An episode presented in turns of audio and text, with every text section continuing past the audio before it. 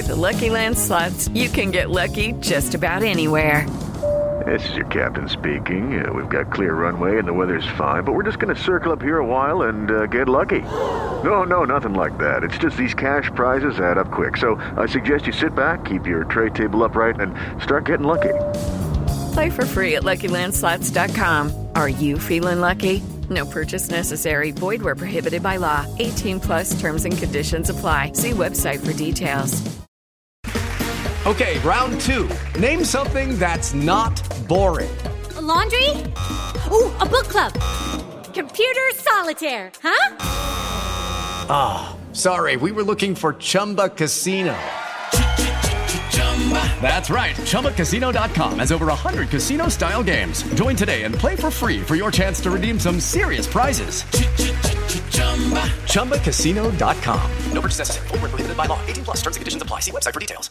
Hey guys, it is Ryan. I'm not sure if you know this about me, but I'm a bit of a fun fanatic when I can. I like to work, but I like fun too. It's a thing. And now the truth is out there. I can tell you about my favorite place to have fun Chumba Casino. They have hundreds of social casino style games to choose from, with new games released each week. You can play for free anytime, anywhere, and each day brings a new chance to collect daily bonuses. So join me in the fun. Sign up now at chumbacasino.com. No purchase necessary. VGW Group. Void were prohibited by law. See terms and conditions. 18 plus. This is Manchester United under Ole Gunnar Solskjaer. Manchester United have produced the impossible. Welcome to United Hour, your one stop shop for all things Manchester United. I'm your host, Nick. And I'm Imran.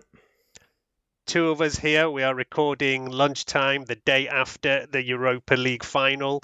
Obviously, we're not in the best of spirits. I am also slightly hungover, I have to say. Um, yeah, look, I mean, Imran was a disappointing one, right? Everything, you know, the, everything has been going towards this. Uh, I did the last pod the other day, and we said, look, you know, it's been a good league season, but really, Ole needs that final win to really silence all the doubters, and unfortunately, he hasn't got it.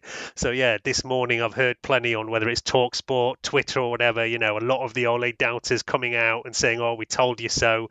Uh, so yeah, you know, let's look at the match first, and then obviously we'll delve deeper into bigger things about the squad, about Ole, and what it means going forward. Um, but look, let's just kick off with looking back at what was a pretty dour match. There isn't that much to go deep into. Um, but, you know, straight off from the lineup, there was a lot of talk pre match about who was going to start and all. And for me, it was quite a shock that he started with that kind of McPogba rather than McFred. Uh, I mean, were you surprised by that?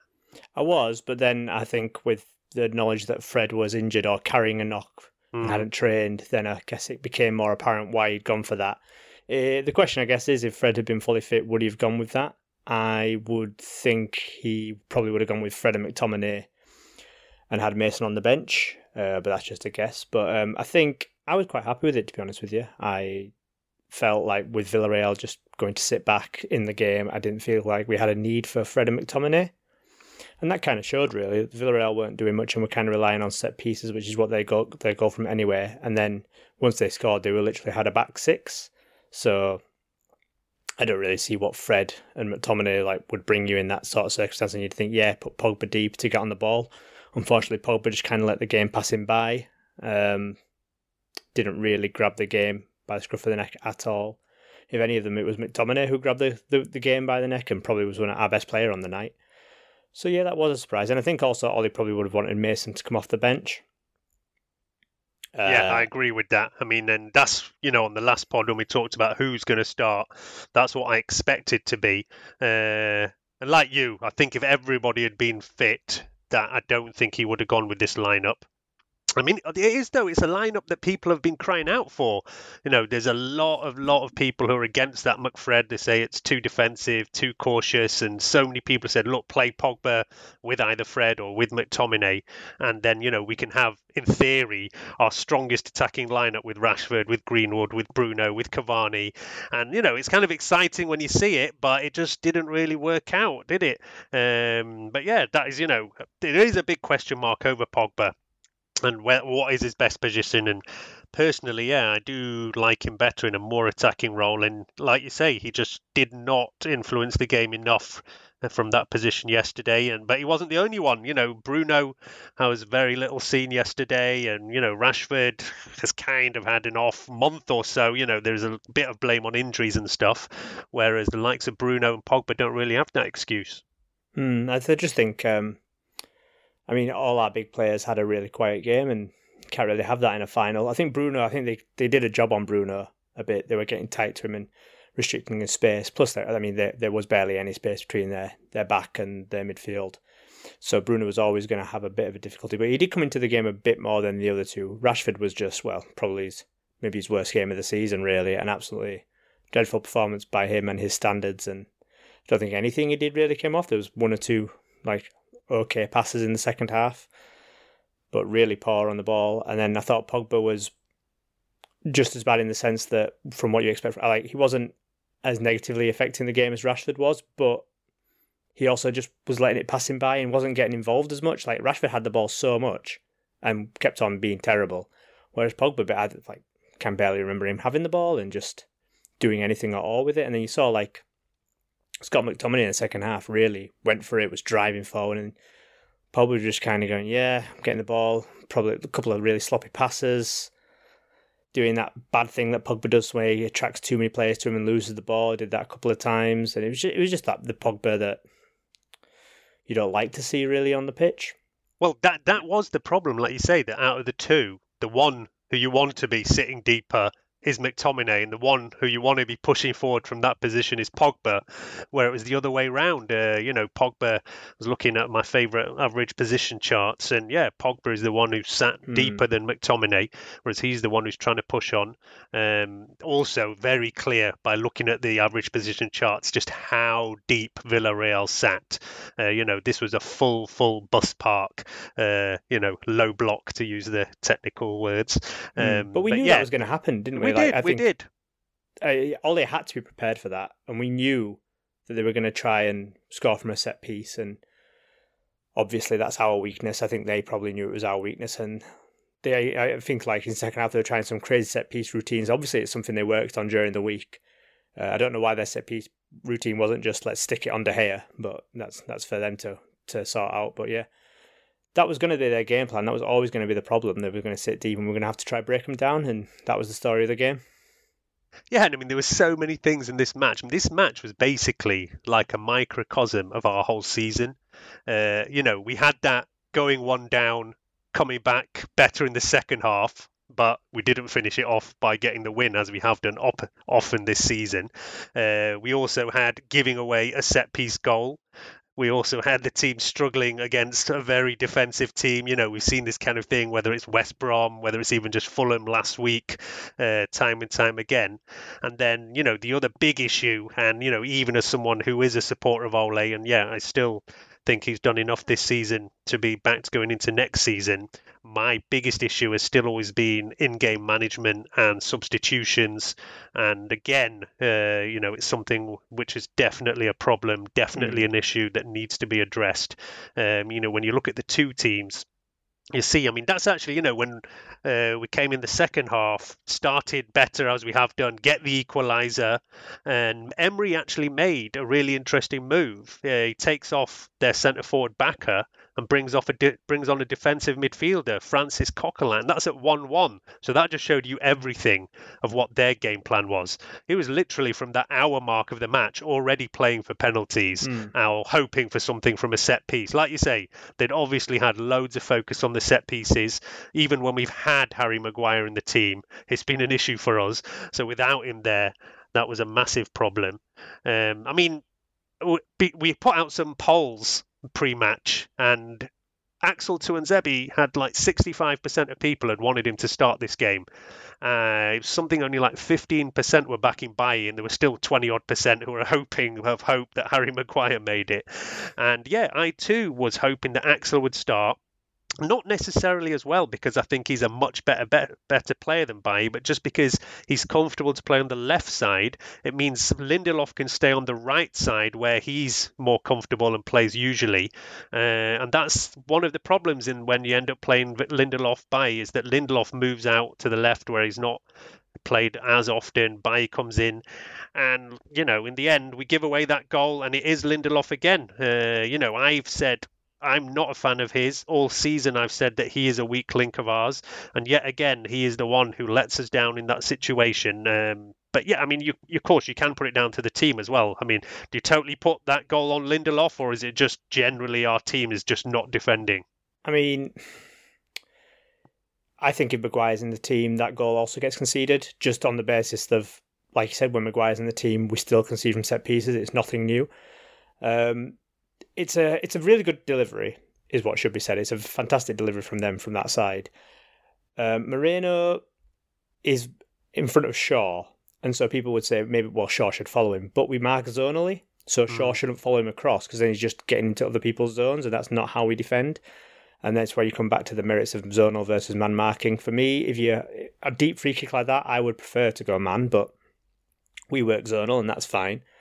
So then the problem there is that there's a massive gap between Lindelof and Bailly, um, which Moreno basically just runs into, and it's it's a really like it's a, it's a large gap. So basically giving Lindelof a, a big zone to mark, and our line isn't great, and Lin, and our line drops deeper quicker than Lindelof drops deeper, and so he has a slow start to defend the set piece, and basically he's just got too much to do at that point because Moreno's in front of him, he's set off late. He's obviously not the quickest either.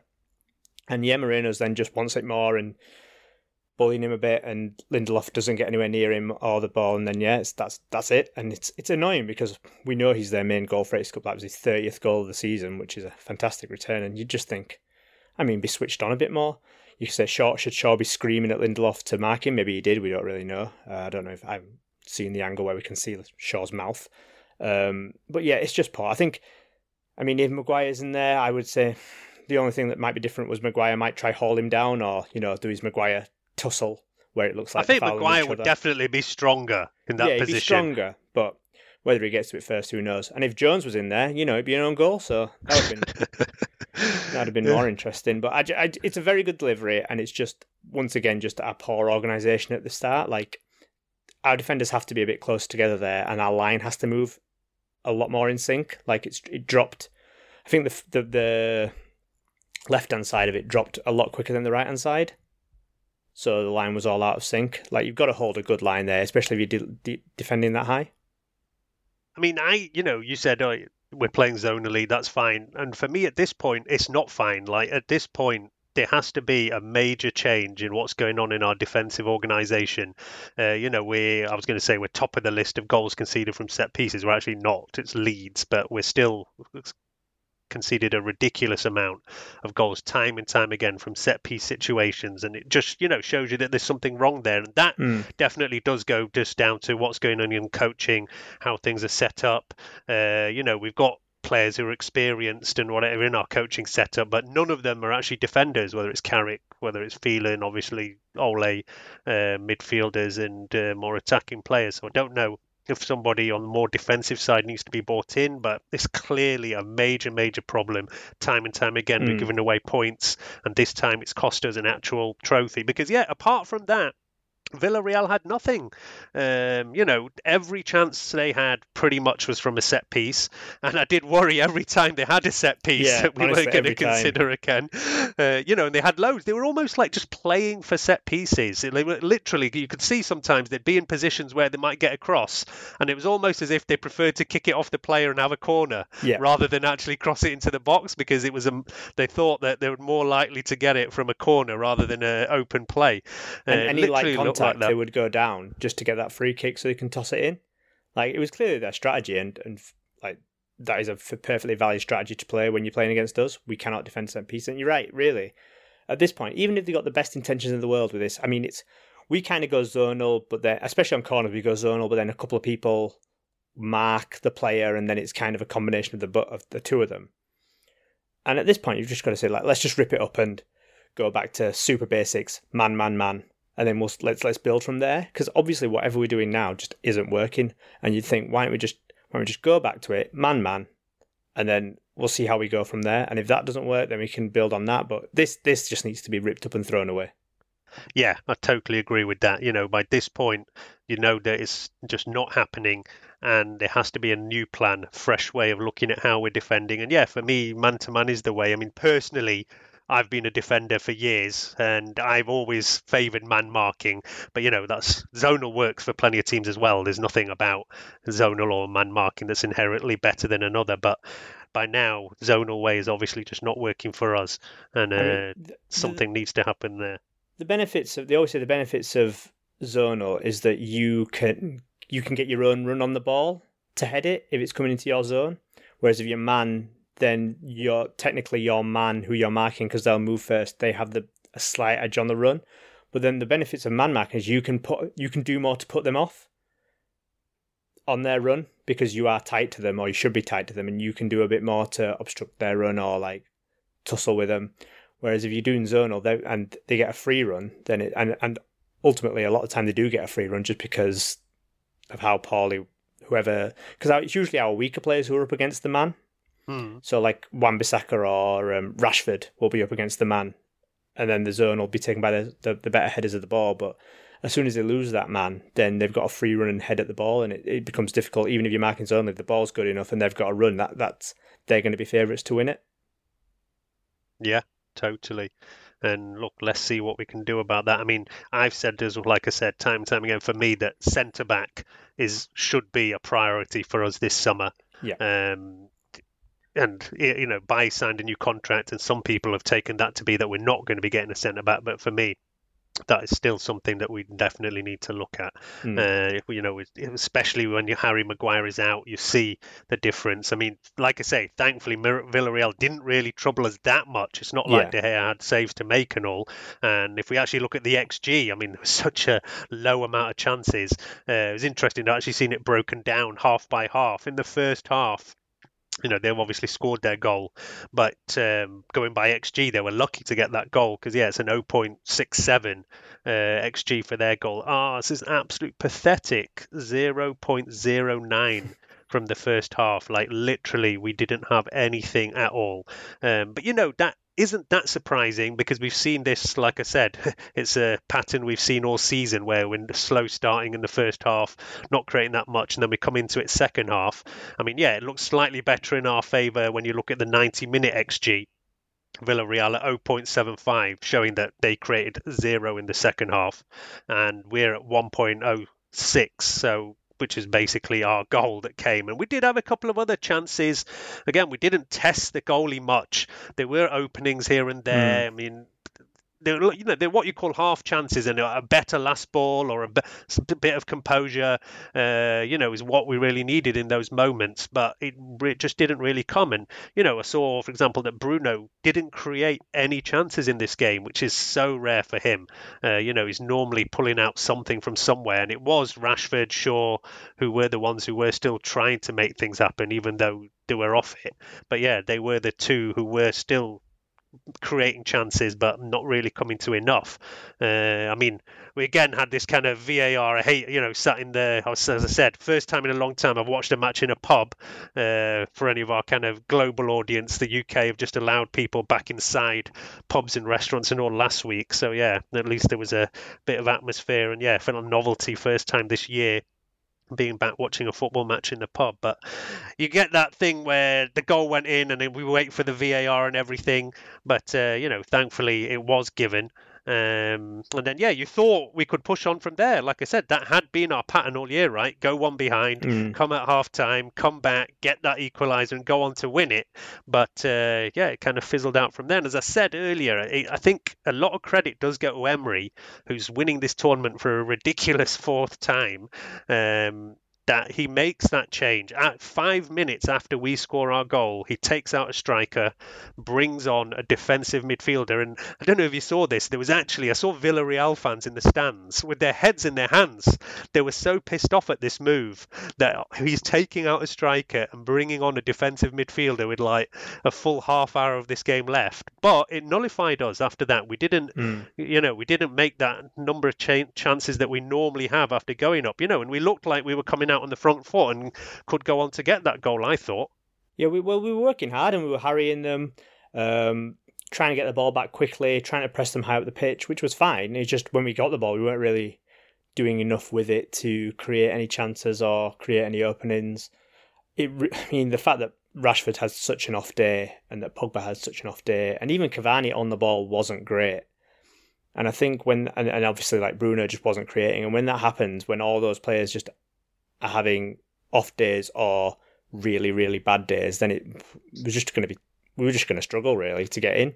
And as as we saw, I mean, the goal was just so scrappy, really bad shot, deflection onto McTominay, onto Cavani, and that's the sort of thing we were after really like shooting through hordes of players because we weren't going to create a clear chance. I think that we did create the Rashford chance, but I think I think that would have been pulled back for offside. I think it looked like Bruno was offside in the opening, but I haven't seen it again. But yeah, it was just it was really disappointing, and that's when, especially like as we ran and ran, and we, we I mean, our players were really putting in the effort to get that ball back, but then it told by they were just absolutely knackered. About eighty minutes, we were dead on our feet, and the the lack of changes just just mystified me. I, it really annoyed me. Like you can say, "Oh, we don't have quality on the bench," but that's that's nonsense, really. Like we just saw our quote unquote second team do quite well on the weekend on Sunday. Mm. Like Yeah. putting some decent performances against the Wolves side, who I tell you what, Wolves probably aren't any worse than Villarreal. Let's be honest. I mean, yes, Villarreal are playing for more in this game, but I'm I, that Wolves side on Sunday are probably like just as good as the Villarreal side at the end of the game. And then you're looking at Villarreal; they're bringing on players from their bench who wouldn't get nowhere near our side, and we've got players on our bench who would probably walk into that Villarreal side. Like Van der Beek would be an odd, like Juan Mata would probably leave the club. Villarreal is probably the type of club that he would he would go to. Mm. And you're just thinking, yes, yeah, Ollie trusts his his quote unquote big players, but when they're, they're so abject and they're knackered, what's the point?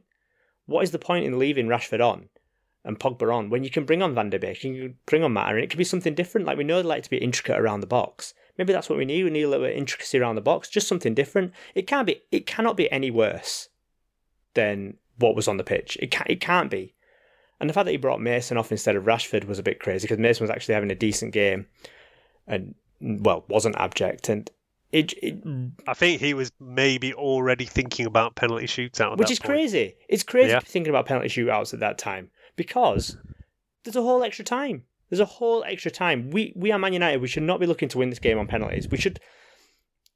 It oh just it just really annoys me because we should be wanting to win that game in extra time. As it turned out, that extra time for us was just where can we get a rest?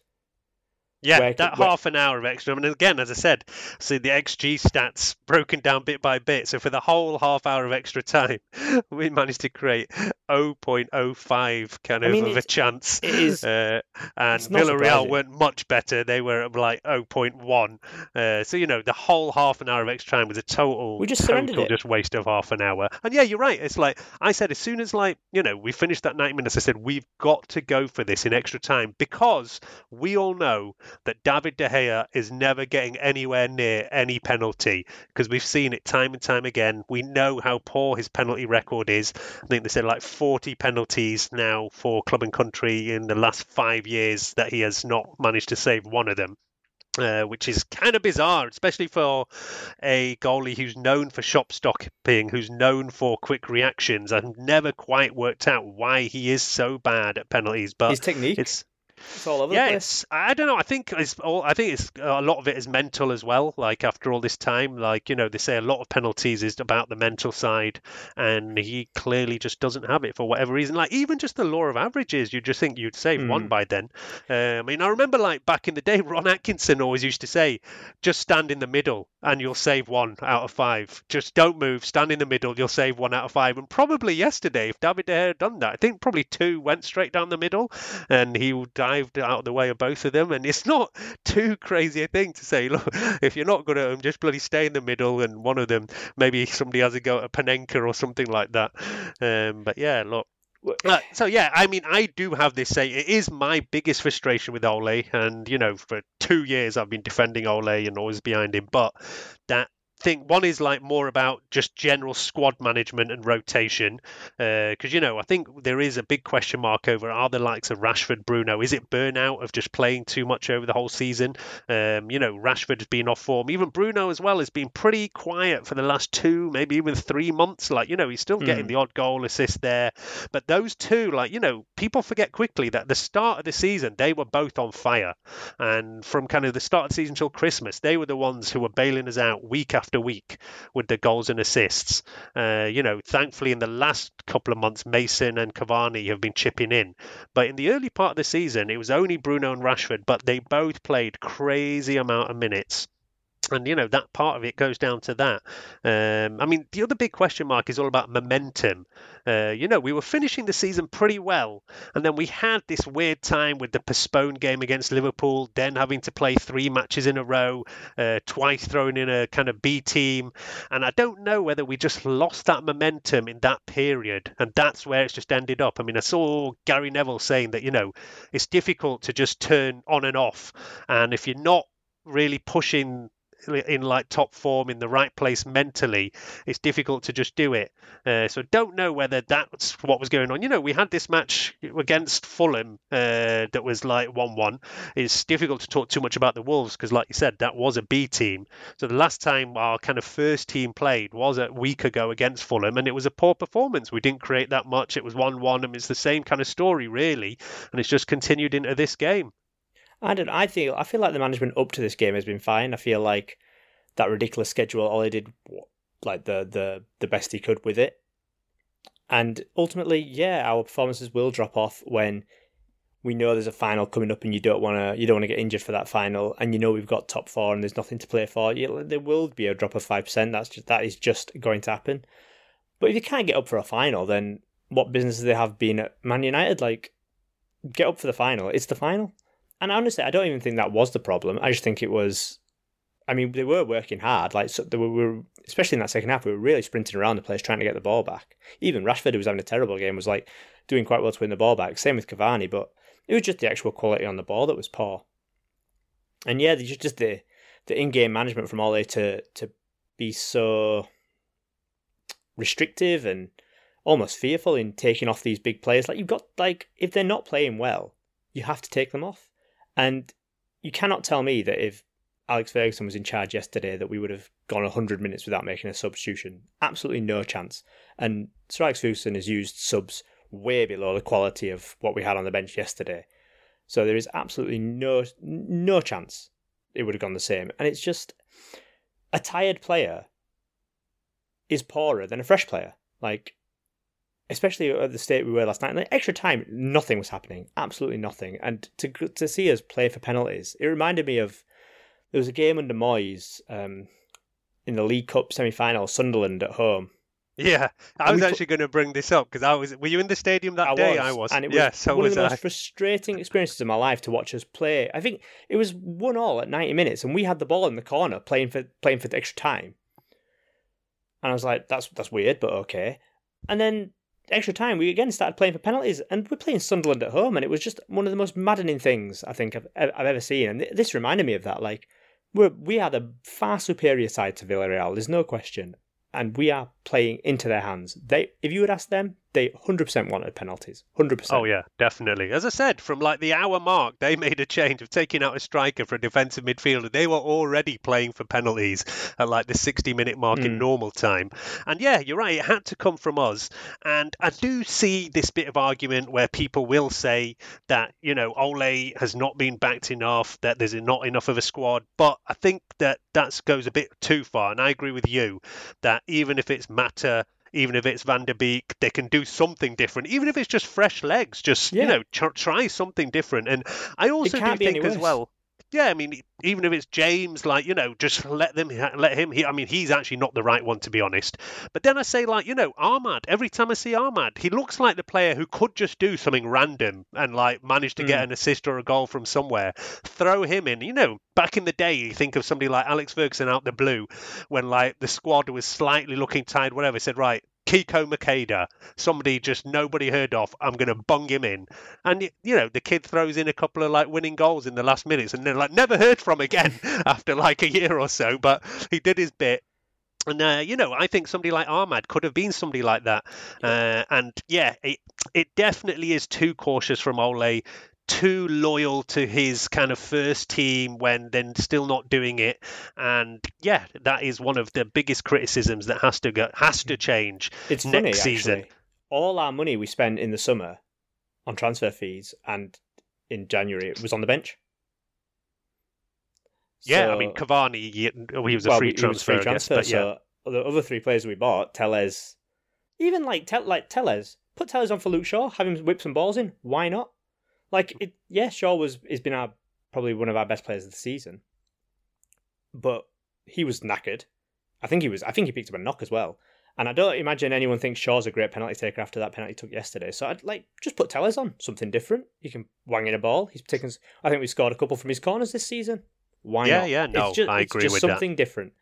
And and yeah, And if you compare that uh, Villarreal had made five subs by you could 90 tell. minutes, you could tell. and yeah, made five six- subs. I mean, they changed their half the team, haven't they? By the end of the game. Yeah, yeah, six subs in total, five subs in the 90, whereas we didn't even make Hmm. the first one till the 100th minute.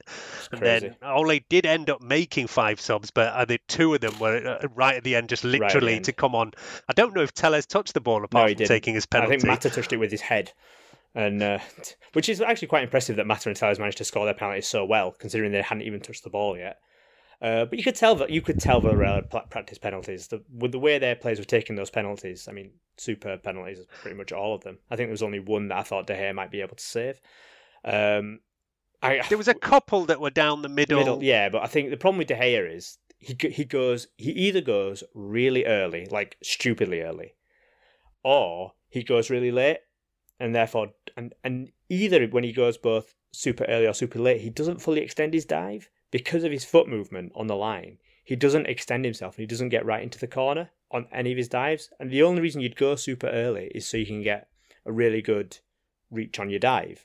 But he doesn't do that. He dives, but then just goes down and covers about two thirds of the way. It's a very poor technique, and I think yeah, people will say you know a lot of those were unsavable, and they were like the ones that are roofed. But what I would say is, if you're a player coming up to take a penalty and you've watched David De Gea just fall to the ground, and you know you pretty much know that if you get it on target, not even right in the corner, but near enough to the corner, you are going to score.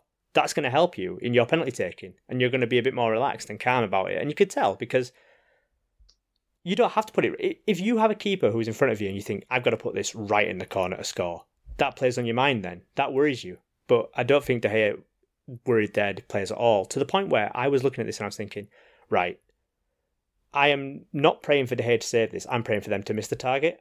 I'm praying for someone to hit the bar because I have zero confidence in De Gea Mm. saving it. Yeah, And- totally. And I guess it comes back to this idea of, well, do you bring on Henderson? Which, I mean, this kind of it became a thing because of Van Gaal, right? Mm, In, yeah, uh, from that the World Cup. which I think he was like the first person to do it. Maybe someone did it before, but that's kind of where it became popularized. But it's not really a done thing. Like nobody brings on the keeper specialist for penalties. Chelsea tried to do it, and then Kepa said no, uh, which was funny. Um, but Ole did say that he it had played on his mind, which Mm. makes me think that he therefore, if it's played on his mind, he therefore knows that De It's Gea isn't a great penalty taker. Mm. And to me, therefore, the resolution there is if it can't be an instinct, it can't be an instinct thing. He can't have just on impulse gone right. I'm going to put Henderson on. It has to be something that's planned beforehand. It has to be right. Henderson, you're going to practice penalties all week, and if it goes to penalties, David, you're coming off and Henderson's coming off. We have all agreed this now. That's what it's got to be. I mean, That it's worth happen, saying that you know you mentioned that uh, that Sunderland uh, was the League Cup semi-final, wasn't it? Yeah. That is actually the last time David De Gea has been in net for us in a penalty shootout, and he did actually save two penalties that Oh, day. did he? Uh, but if you remember, our penalties were awful that day, and it actually, out of five penalties each side, it ended up two-one. Uh, At least our penalty and- taker has improved since then. well, I and you actually remember that day, Phil Jones stepping up Yep. for a penalty, and it was one of the worst penalties I've seen in my life. And you know, and like I said, we only scored one out of five, and Sunderland only scored two out of five. So yeah, compared to that, I'd say yesterday was like the highest quality set of penalties I've seen in my life. Like uh, you know, credit to all the players there, and some of our players as well. That you really, when they stepped up, I was like, oh my god, like you know, Fred's Hmm. taking a penalty. Oh my god, Axel's going to take Axel, a Axel penalty. was the one. And like But- they just smashed them in with like no problem. So like big credit to the penalty side. Um, and I, well, I do you remember? This is actually the second penalty shootout that Ole's had for us. Do you remember what the other one was? Was it was it Derby? It wasn't Derby. We did have one against Derby a couple of years Was that ago. Jose, though? was, uh, I think that was Jose, Right. and yeah, it was Jose, and it was versus Frank Lampard. Yeah. In fact, and that one went to something crazy. yeah, like, that was a that was a good high standard of penalties as well, and I th- I feel like Phil Jones missed in that one as well. It was, it was. In fact, it was 9 10 that one, and it was Phil Jones Yeah. who missed the 10th one that day. Um, but yeah, De Gea was not in net, it was Romero.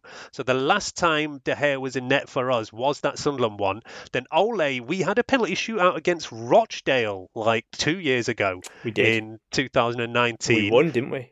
We won. And again, every one of our players scored. Um, that day it was Mata, Pereira, Fred, Mason, and James who scored all their penalties. I thought I'd Um, seen James take a penalty before. That's why I wasn't. That's why I wasn't worried about James. The only people I worried was worried about taking the penalty was Axel and Luke Shaw. But because Luke Shaw, they kind of made him move the ball, and I was thinking, oh, and he did take a terrible penalty to play Luke Shaw. Our, our two worst penalties were from Luke Shaw and Bruno Fernandes, our two best players of the season. So that was interesting. Bruno's penalty Yeah. should have been saved. It was a, he hit it right into the floor. Yeah, his was one of the weakest ones. Um, but yeah, that last penalty shootout against Rochdale, Romero was also in net. And then we had one penalty shootout in the middle where Grant ended up in net. Because, um, in fact, that was the Derby one. It was uh, Grant ended up in net for that because Romero was sent off in the game. Yeah. Um, so yeah, that has been our kind of since So yeah we've been in four penalty shootouts in the kind of post Fergie era, uh, all in the League Cup. And yeah, like I say, yeah, we've not had that great a record in them, and that's why I was not looking forward to it. I mean, I do still have obviously good memories of penalty shootouts, and it's always, you know, that goes back to Moscow 2008, which is obviously the highlight of uh, penalties ever. You know, of us following United and England, penalties is always something that we never, never look forward to. Uh, but on both sides, you know, I say credit to Ole that the players are obviously practicing the penalties and banging them away. It's two penalty shootouts under him that, you know, everybody scored until it gets to De Gea. And just an absolute killer for him, really. I mean, yeah, I, I mean, I'm not going to blame him for not scoring a penalty. Like, I'm that can happen. He's a goalkeeper. I, I don't really expect him to take a penalty. I didn't expect their player to blood their goalkeeper to absolutely roof their penalty. That was crazy. Um, but yeah, I I'm not going to blame him for that. That can happen. It's just it's just on the saving. The saving. And you've even if he, I feel like he's if his technique was better, if he was doing more in the goal, it would do more to put the other players off. As it was, I feel like he was basically giving him a free shot. Um, I honestly was thinking, if this goes round again, I don't know who's going to miss. Like it could, this we could have been going all night. So I did have a feeling that when De Gea stepped up, he might have missed. But it's interesting actually if you think about it. So De Gea came back in net for this one, sort of because Henderson became our Premier League goalkeeper, which I Hmm. was I was fine with. But he also reinstated De Gea for the Chelsea game last year, semi final. oh yeah, yeah, and yeah. he cost him then really as well if you think about it. Like that game De Gea had a shocker and he wasn't our cup keeper and he just came in and Yeah, and everybody actually felt really sorry for Romero at the time. yeah. And De Gea just had a shocker and, and that's twice now that Ole is kind of back De Gea in the end of season big game and Mm. he's come up short. Yeah, So yeah. it just makes it you is. wonder will he do it again or is that if if that if that is it for De Gea now it is a very sad way to end his uh end his his career at United. I was thinking actually in my head the perfect way for this to end would have been De Gea to score his uh Moreno to step up again and miss, which would never happen. I think Moreno's like 100% penalty record this year, but say he did miss and then Juan Mata scored the winning penalty. That was that was my dream scenario. yeah, that would have But been um, beautiful. it's it's just a gutting way to lose as well as penalties, isn't it? Like especially when you've been the better team. It's like that um that Arsenal FA Cup final in two thousand and five, Hmm. where you've you've been the better team. You are the better team. That game we absolutely dominated. I, I, you wouldn't say we dominated this game, but we were clearly the better team.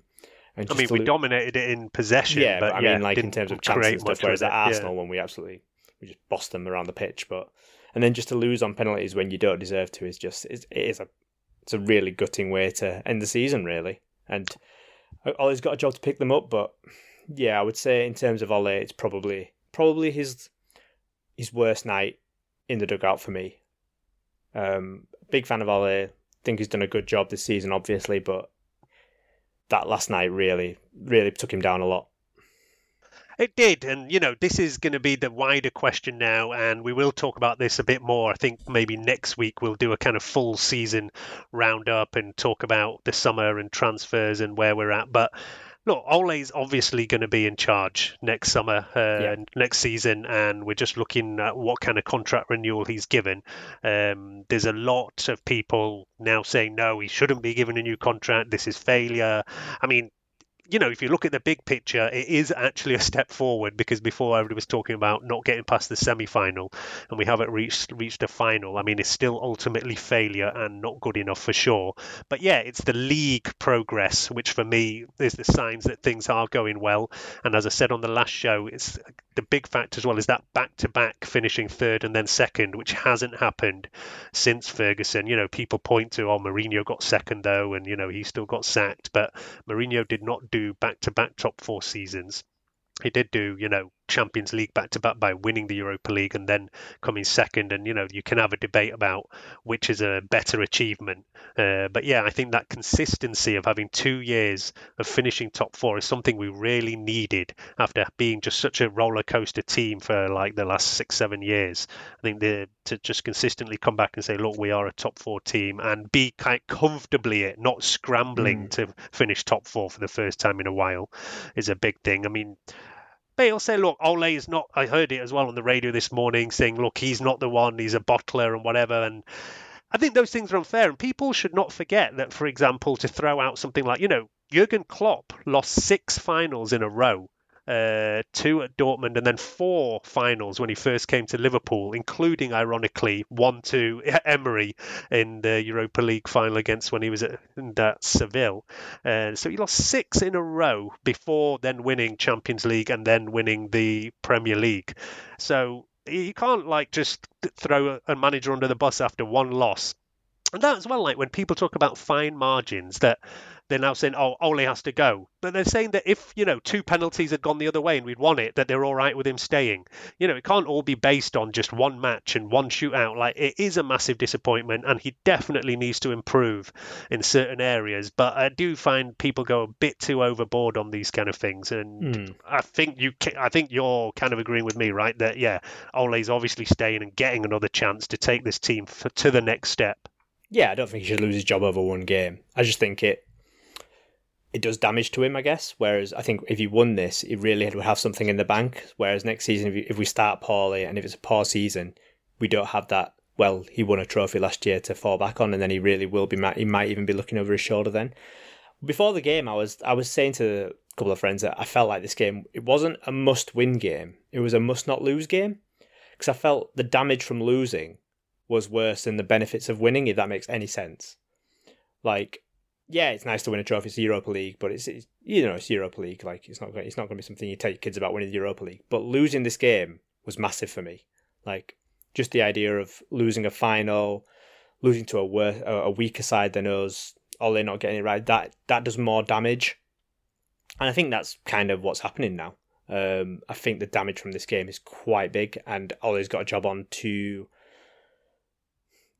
do the right stuff in the summer, um, come back from it stronger, make the team stronger, and make himself like learn from it, like you said, and ultimately just manage games better.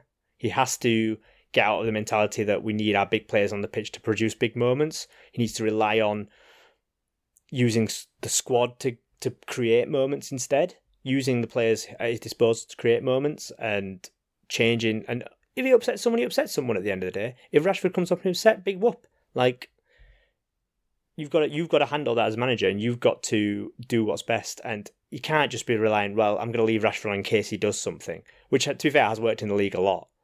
But there's there's only so many times he's going to do something, and the times he doesn't, you're going to look foolish. So yeah, he just needs to, he needs to he really needs to work on his in-game management.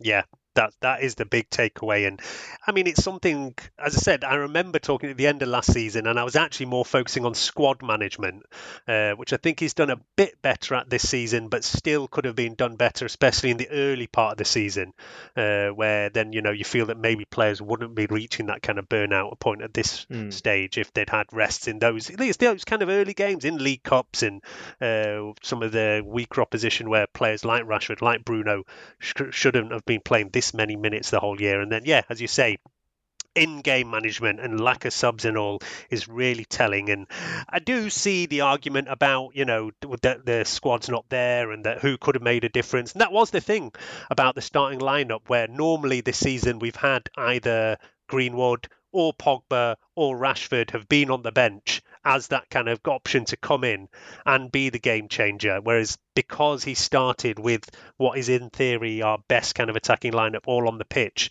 he didn't have any of them to come in. But yeah, he's like I um, yeah I think we're both agreed that whether it's Mata, Amad, Van der Beek, James, just throw one of them in and see what difference it makes. Um, so yeah, look, like I say, Ole has to learn from that and he's got a summer to think about where things went wrong, how to improve it. And, you know, we will record throughout the summer when we can, uh, focusing, of course, on the transfer news. There'll be stuff going on at the Euros as well. I mean, we can have a quick chat about the transfers here. We did talk last week already, mentioned, you know, loads of links with Sancho. Uh, I mean, I still, what is your number one priority position? Uh, defensive midfield and centre back depends on ask me ask me on a different day. I'll tell you a different answer. um, but they're my two. Uh, I think uh, I, th- I, think it was a defensive midfield until Maguire got injured. Then centre back really ramped up. Um, I'd I, I would love a, a, a dominant centre back next to Maguire, but then I would also love um, someone in centre midfield who would basically be a younger version of Matic younger yeah, and more or Carrick, yeah, agile or Carrick, yeah, just that holder who's gonna we can build play from, who's also got that defensive mindset, as a you know can be played instead of the Fred McTominay access of box to box. Um, but then also, you know, you want a right winger, um, maybe a backup centre forward, and maybe a backup right back as well. But all that's not going to happen. But you'll take what you get. But personally, I think it'll be three to four players, and I imagine it'll be those positions: centre back, cent, uh, defensive midfield, right wing, and probably a backup right back. Yeah, yeah, That's and yeah, we are being linked in a lot of these areas already. And Ole has mentioned and a couple of times. No. and Hurricane and Haaland. Yeah, yeah, look, I mean, I think because Cavani's re-signed, I think it's unlikely that our kind of links with Kane and whatever are going to come to anything. I think very strong links with that right side uh, Sancho, or if there's a second option there, I don't know, is definitely going to happen. I mean, I did say though that because there is Amad, Greenwood plays there a lot, James, uh, you know, there's various people we have who can play in that role, but none of them are the right one. Uh, so for me, I still think if it's an attacking player, it has to be Sancho. For me, I still think centre back is a higher priority than defensive mid. Not everybody agrees with that. I mean, we have a lot of midfield options. It would be the kind of, you know, holy grail to find that one player who can do the job of Fred and McTominay uh, defensively and still do the passing as well, like we used to have for so many years with Carrick, like a prime Matic. Uh, you know, there's been a few names thrown out there. I know even Ruben Neves, who played against us for Wolves last week, uh, a couple of our podcasts, a lot of big fans of his. And Rice as well gets a lot of kind of press. So yeah, look, we we have to see where that goes. I mean, if it is a midfielder, then it's got to be somebody top, top, top. Because, like I say, we've got plenty of midfield options, so there's no point in just bringing in somebody for the sake of it. Yeah, uh, and there is even like a total left field option, right? That I've been thinking that may never, never happen. But I don't, you know, I saw, I listened recently actually to Matic's Man United podcast, and he was talking about how he was actually considered uh, an attacking midfielder way into his like early 20s and only changed to being a defensive mid well around like the age of 23 24 And the other day, you know, the few times that Donny van der Beek has played in a midfield too, I think to me that he's looked more suited there. He's pretty Yeah. good on the ball. I think that he can. I don't see how why he would be any worse, like defensively, whatever, than somebody like Carrick was for years. No, Uh, I think and that's that's that's over egging a bit. Carrick was exceptionally switched on defensively in terms of He was great No. at reading the game, but Yeah. I mean, he wasn't that kind of physically imposing th- defensive midfielder. that's because which is his his mind and his positioning meant that he didn't have to go sliding around the place. Like he could cut out Yeah, that yeah. pass just because of where he stood on the pitch. I don't think I don't I don't think Van der Beek has that sort of understanding. But yeah. I do look, think that I do is a think kind he's a of central midfielder. I do think like more in the mold of a McTominay uh, or a Pogba than a than a defensive mid is what which is what I feel like we need. Yeah, yeah, like I say, I know maybe it is a bit of an outlandish idea, but yeah, I was just kind of thinking about where things can go with this squad. Um, but I think, yeah, most people a- are clear about what our kind of prior- priorities are in the four positions. Just uh, there's then differences of opinion over what is number one priority, what is number Mm. two. Uh, but yeah, it's been good to see Ole saying himself in press conferences in the last week that look, we need two or three players.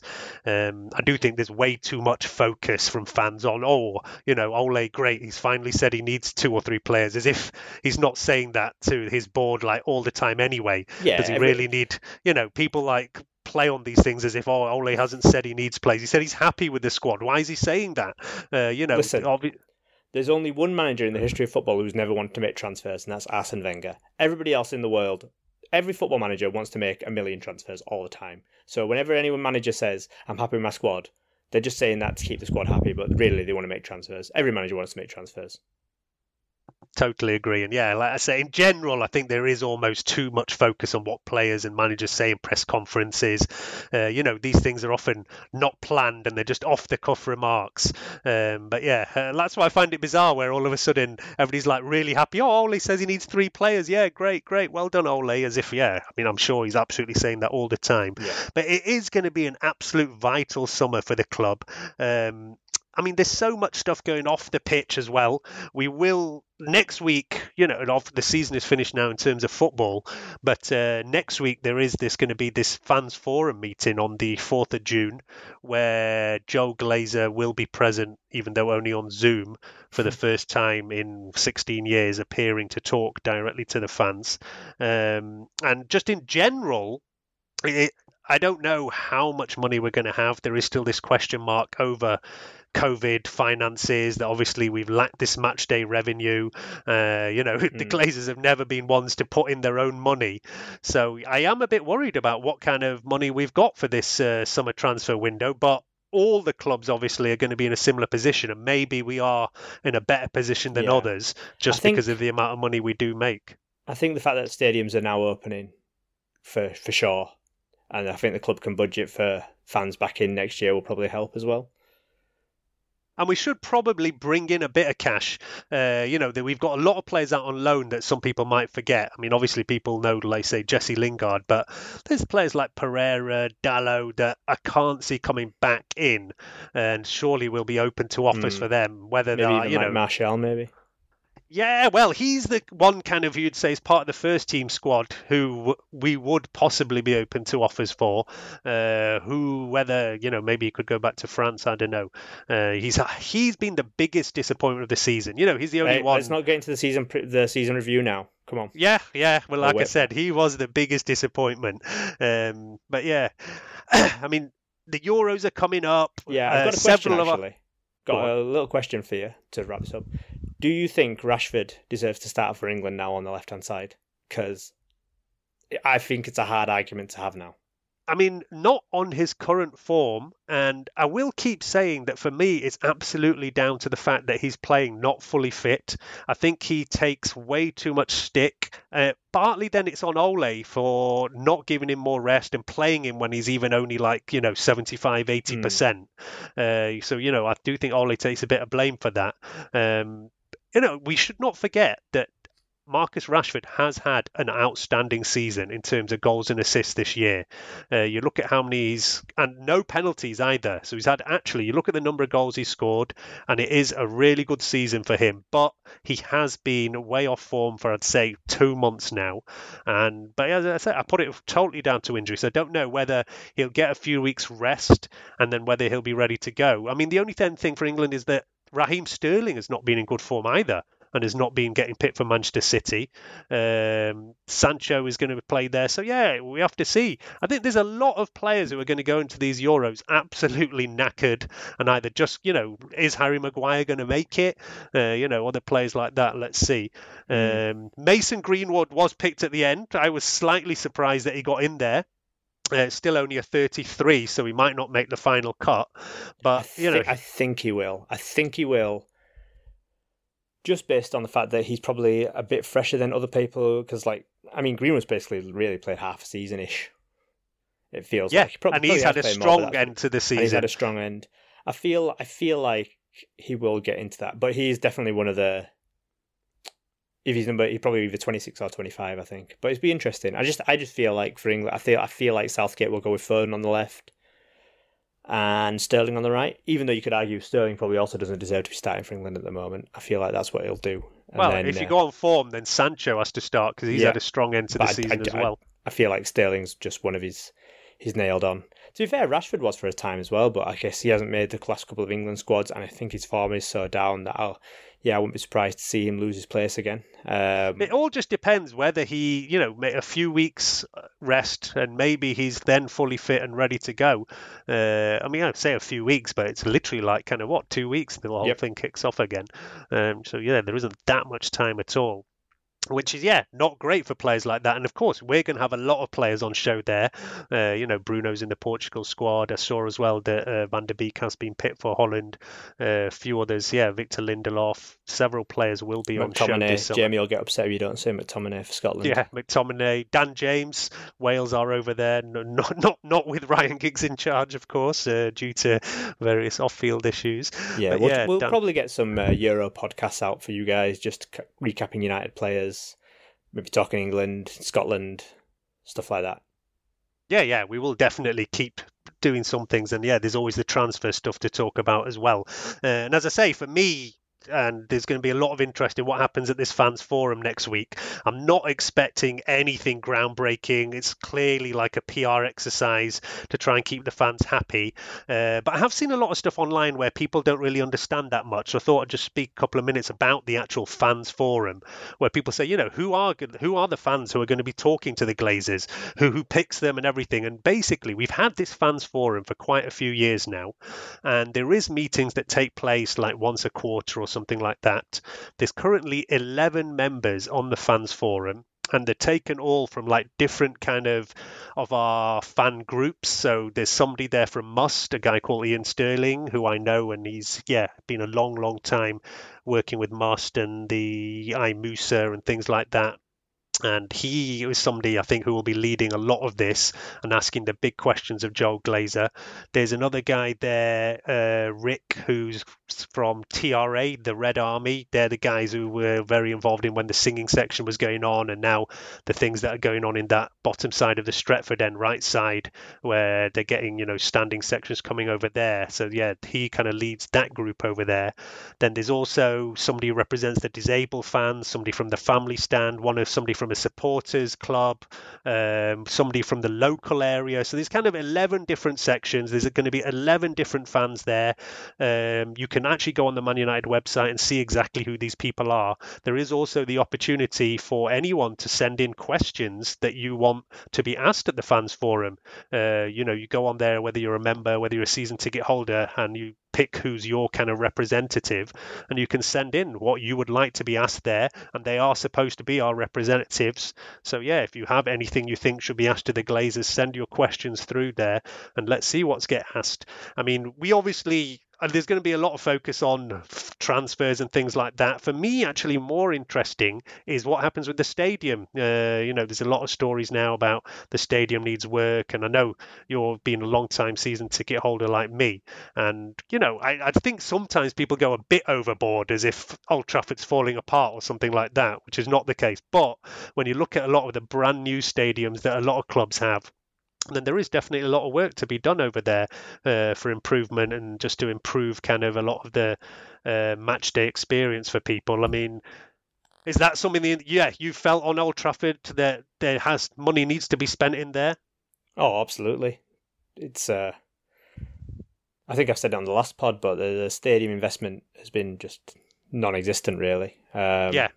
And if you if you consider that Arsenal have put more into their new stadium, newish, 2005, in the years since then that we have into our stadium, then that should, that that that tells you something, doesn't it? Um, and all the I think the the money has that has gone in is like I think there's some for wheelchair access and um, I think they did some around hospitality, but in terms of qual- actual quality of life improvements, there's been zero.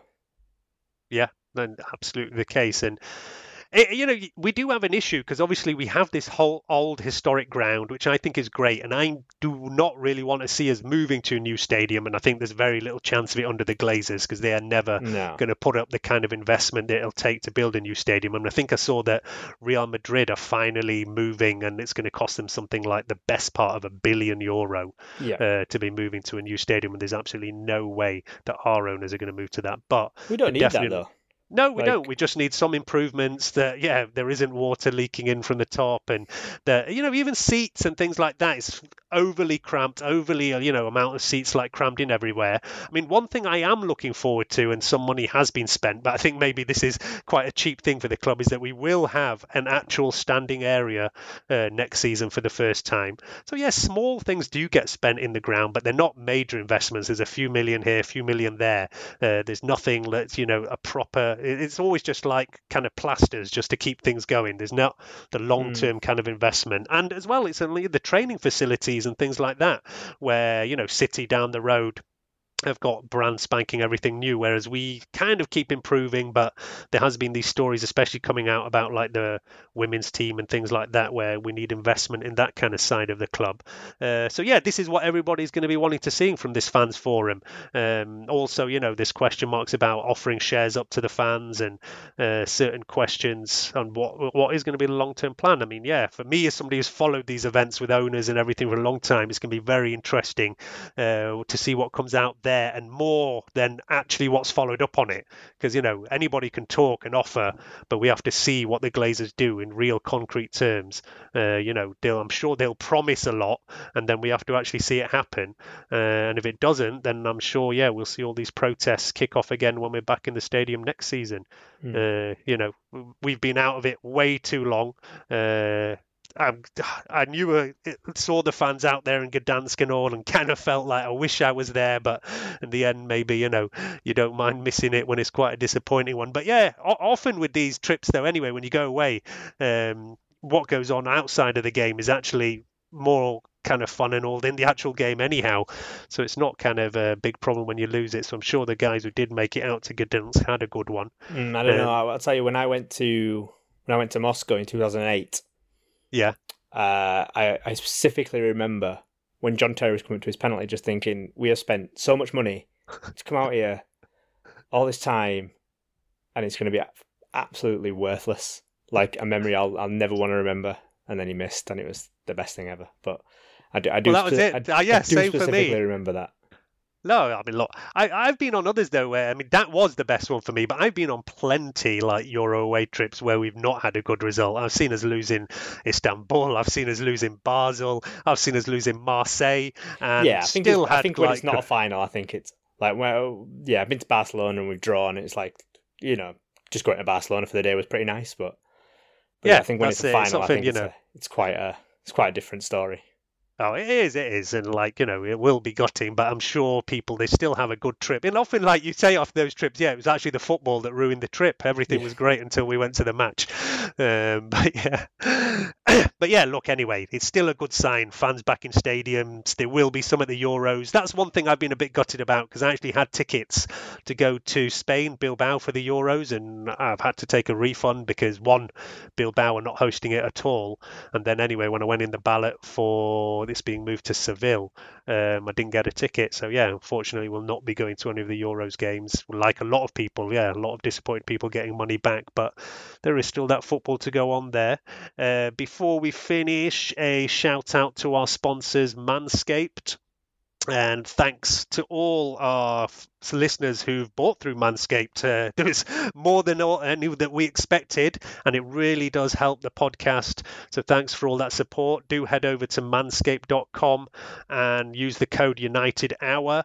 Uh, you know, I uh, tried some of their products, and yeah, the best one is still that full performance package, which has that lawn mower and the crop preserver potions, pair of boxer shorts, and that is really their kind of best product that everybody should go and check out.